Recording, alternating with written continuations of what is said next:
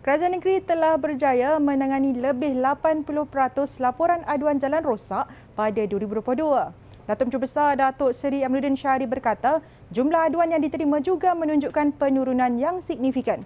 Katanya, kaedah laporan menerusi media sosial serta cerapan yang dilaksanakan Kumpulan Semesta Sdn Berhad KSSB melalui infrasel telah meningkat kualiti perkhidmatan penyenggaraan jalan-jalan tersebut.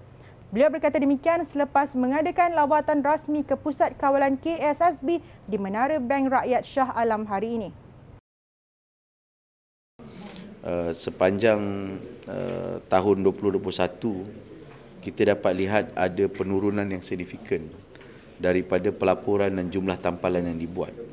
Ini ditunjukkan kerana menunjukkan kemampuan kita mengatasi masalah tersebut. Contohnya, kalau di daerah Kuala Langat, eh, pada tahun 2021 kita melaksanakan 3375 tampalan. Tahun 2022 eh, meningkat kepada 3700 dan tahun 2023 setakat Jun hanya 1756 tampalan. Ini bukan bererti bahawa kita tak buat tampalan. Tetapi ini membuktikan bahawa jumlah tampalan itu sudah semakin berkurang khususnya kalau kita tengok trend tahun ini dia tidak akan mencecah sebagaimana yang berlaku pada tahun 2021. Peningkatan pada tahun 2022 kerana ada kesedaran khususnya apabila kita membenarkan ataupun membuka laluan pelaporan melalui sosial media. Dan ini satu benda yang sangat baik kerana kita telah membuat lebih 22,000 tampalan pada tahun lepas.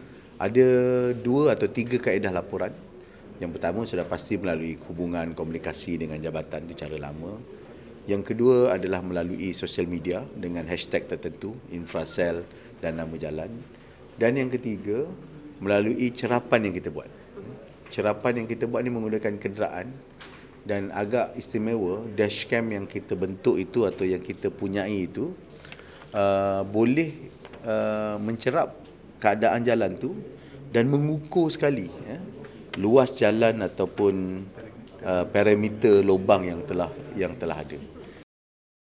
Anak-anak muda serta para penggerak P panggilan dijemput untuk menghadiri sesi dialog temu Anwar esok di laman MBPJ Petaling Jaya.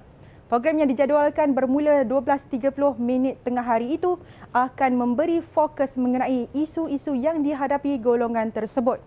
Mereka yang hadir berpeluang mengemukakan soalan secara terus kepada Perdana Menteri Datuk Seri Anwar Ibrahim. Anwar menerusi perkongsian di Facebook berkata, pertanyaan serta pandangan semua pihak amat dialukan bagi membangunkan Malaysia Madani. Mereka yang berminat boleh mendaftar di laman sesawang temuanwar.com. Orang ramai dijemput hadir ke Pesta Buku Kanak-Kanak Selangor pada 27 hingga 30 Julai ini di Kompleks Pikianas Shah Alam. Pelbagai aktiviti menarik menanti para pengunjung antaranya sesi doodle interaktif, pertandingan pakaian beragam bapa dan anak, pertandingan mewarna batik dan pertandingan inovasi makanan. Selain itu, cabutan bertuah RM500 akan diberikan setiap hari kepada 10 pengunjung yang layak.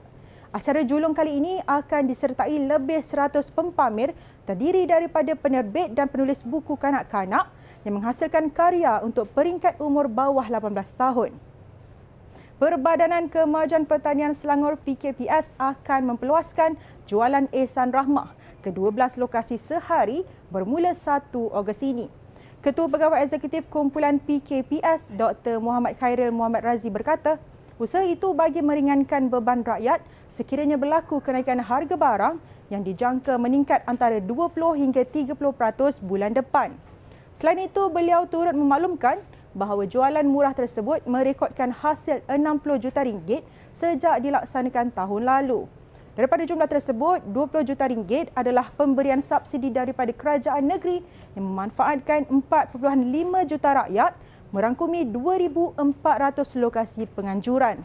Beliau berkata demikian pada program jualan Ehsan Rahmah Parlimen Kota Raja di Balai Raya Penghulu Johan Setia Kelang semalam. Kita telah mendapat mandat untuk kita melaksanakan program ini daripada 9 tempat kepada uh, 12 tempat untuk buat masa ini. Itu adalah persediaan dan juga uh, program-program yang telah kita rangka bagi kita mengurang mengurangkan mengurangkan uh, impact terhadap kenaikan harga barang lah, seperti yang telah digembar-gembungkan uh, sebelum ini uh, terhadap kepada rakyat, especially kepada rakyat negeri Selangor lah. Kita tidak tahu sama ada adakah benar akan terjadi kenaikan tapi PKPS kita sentiasa bersedia kita sentiasa cakna Yang Amat Berhormat Datuk Menteri Besar Selangor juga sentiasa cakna atas uh, isu-isu semasa kepada rakyat-rakyat uh, di bawah Kementerian Kesihatan Malaysia KKM menyokong penuh inisiatif badan-badan kebajikan yang menganjurkan program berkaitan dalam meringankan beban pesakit kanser. Menerusi perkongsian di Facebook, Menteri Kesihatan Dr. Zaliha Mustafa berkata, agensi terlibat bukan sahaja membantu daripada segi kewangan, malah sokongan moral juga diberikan untuk pesakit terus berjuang melawan kanser. Semalam beliau telah menyerahkan sumbangan bernilai RM20,000 kepada 50 pesakit kanser dalam satu majlis anjuran Pertubuhan Kebajikan Ukhuwah Keharmonian Kuala Lumpur di Hotel Everly Putrajaya. Sekian semasa hari ini, terus layari platform digital kami dengan cara Media Selangor dan Selangor TV.